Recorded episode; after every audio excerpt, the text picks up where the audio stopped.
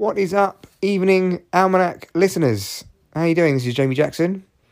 This is episode four. It's, I mean, it's not really an episode, is it? It's day four of what is going to be at least, hopefully, fingers crossed, 365 days of quality five minute podcasts. Uh, I can't guarantee that they're going to be quality or five minutes, but they're going to be podcasts. I was listening to someone else do a podcast and they were talking about how podcasts, when they first heard about them, made them feel sick like how fucking whack they are. And now here I am babbling into my phone every night. Anyway, an, a very un, uneventful day, uh, uh, I, or at least I thought, until I took the dogs for a walk just now in the dark. I say just now, about an hour and a half ago. Uh, we went. I went with one of the boys, and the little puppy we've got disappeared, completely disappeared, just off the face of the planet. No, um, no whimpering from her as if she was caught somewhere. No sign of her at all. She just in into the inky black of the night. And I was freaking out, really freaking out.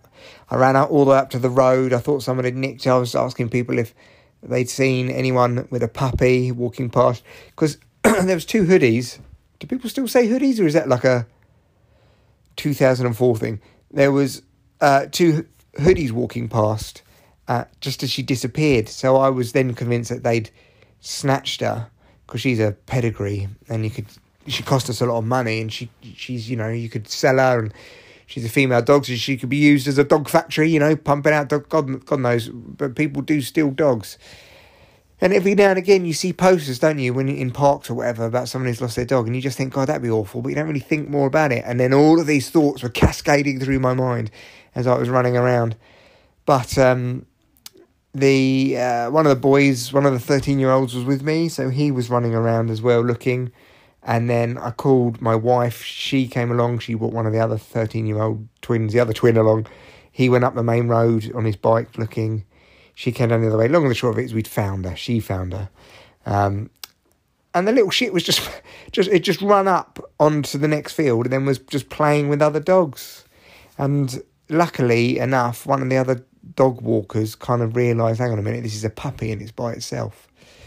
So um, put it on the lead and we got it there's a nice little community of dog walkers around here actually, because then when I was running up, I saw someone else with some uh, working cocker spaniels, which is what we've got.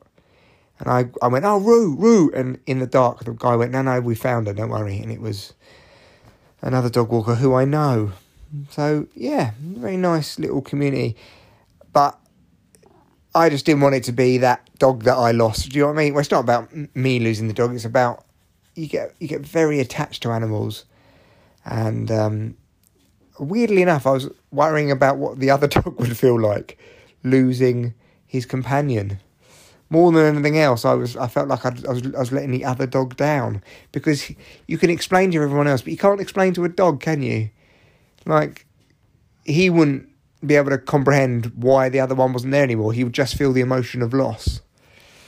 Um, to a greater or lesser extent than hum- well to a lesser extent than humans but they you know dogs still definitely feel lost 100% it reminds me of a a documentary where a guy owned a parrot uh, and then he died and the parrot uh, pulled all of its own fur out or feathers uh, from from like the stress of of the guy like not coming back um, and the and the wife of the guy who owned the parrot was also stressed about it because the parrot used to do his voice all the time.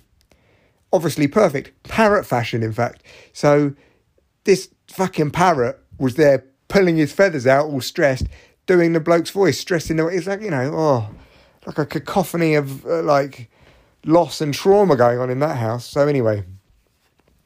Um, so I was worried about uh, I was worried about all of that, and I, it was oh, terrible uh, 45 minutes. But anyway, we got her. We found her. She's back in the uh, back in the throng. Is that the right word? Throng. What one of the things I've noticed about doing these podcasts, and one of the reasons why I'm doing them, is to get better at talking, to get better at improvisation, to minimise the ums and ers, as I said before. But you speak a lot of words. You say a lot of words that you don't normally say back in the throng. I never say that. You know, you know when you're randomly talking to someone and you just come out with a turn of phrase and you're like, what a time to say that for the first time. Why did I? I remember, I remember talking to a. This uh, reminds me of a little anecdote when I was talking to a bloke, and he described someone as a scuzz bucket, a scuzz bucket, and he said, he goes, "Yeah, that guy, oh, he's a right scuzz bucket," and then he stopped and he went, "Never said that phrase before." uh, so there we go, scuzz bucket which is a which is a brilliant phrase that more people should use. So I felt like um, a right scuzz bucket uh, losing the dog in the dark, but um, anyway, back. Oh, here comes the cat. Cat's on the. Uh, yeah, yeah. I'm doing a pod. I'm doing a podcast, Eddie. Yeah, thanks. Thanks for joining in. He wants to get out the window and go for a shit. Uh, he doesn't shit out the window like he like some 14th century uh, uh, uh, lord, he um, he jumps out the window and then goes and shits in the garden or something. I don't know. I don't know where cats shit. Do you? Seems to be a bit of a mystery. Out you go then. Anyway, it's like Animal Farm round here, except without all the communism. Right. Thanks for listening. Um, this has been uh, this episode of uh, the Almanac. Um, see you on the next one. Hear hear from you. Speak to you on the next one. Bye.